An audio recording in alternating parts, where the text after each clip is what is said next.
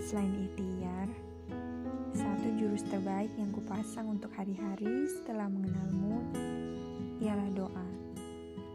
Sebab doa mampu membuatku lebih percaya diri. Doa mujarab merelakan sekaligus menguatkan. Doa terbukti membuatku tetap bertahan. Walaupun di sela-sela itu aku selalu kehilangan ketabahan.